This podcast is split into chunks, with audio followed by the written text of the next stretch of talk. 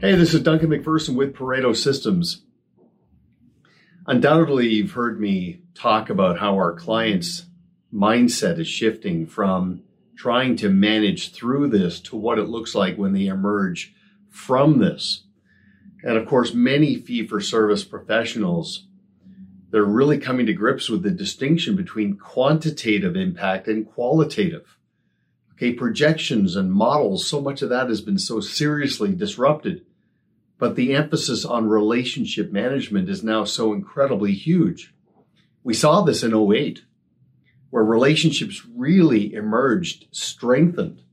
And because of that, many of our clients, they decided to grow down and focus more deeply on relationships and go up market further because of professional contrast. But at the end of the day, ultimately, not trying to convince new people, just going deeper with people who are already convinced.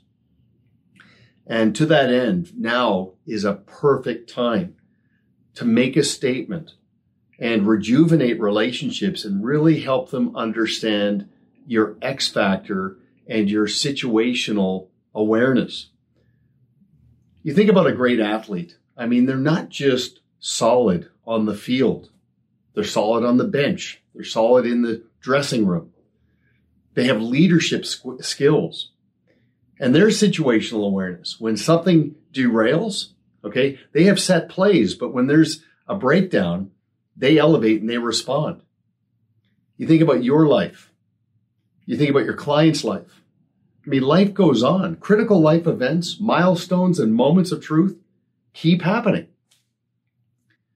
Now more than ever, how you respond becomes indelible. Birthdays, anniversaries, honoring and acknowledging uh, an illness in a family or worse is really quite profound. Sending a card to pay tribute to what's going on in someone's life can have such huge impact and shelf life. But I really want to emphasize uh, younger adults and kids who are graduating from the 12th grade and they're not going to have a prom. There's no gown. There's no ceremony.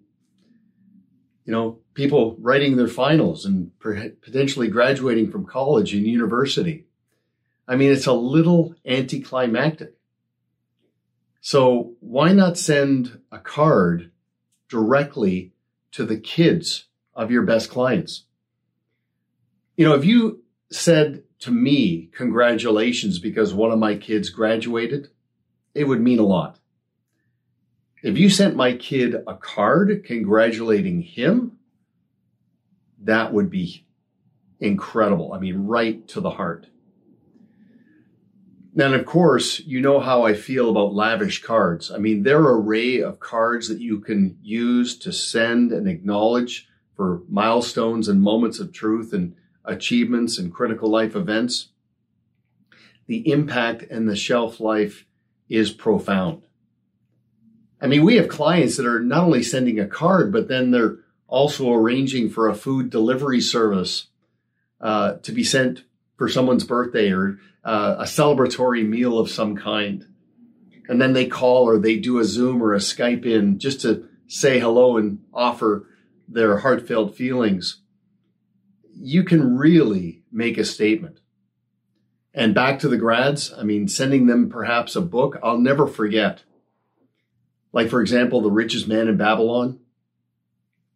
This goes back a while, but I remember talking to one of our clients and he kept laughing during our call. And I said, What's so funny? He said, Well, I just prior to this call had a conversation with one of my favorite clients. He's a very successful business owner. And I asked him what he was doing on the weekend. And the client said, well, we're going to my son's graduation. And somewhere in the conversation, the word finally came up. So, in other words, what should have taken four years took six, right? Stops and starts, got to find myself, trips to Europe, and things like that. And the advisor found that funny. And I said to him, I said, well, it is kind of funny, but I mean, this is one of your best clients who just sort of opened up and bared his soul to you. That's a big deal.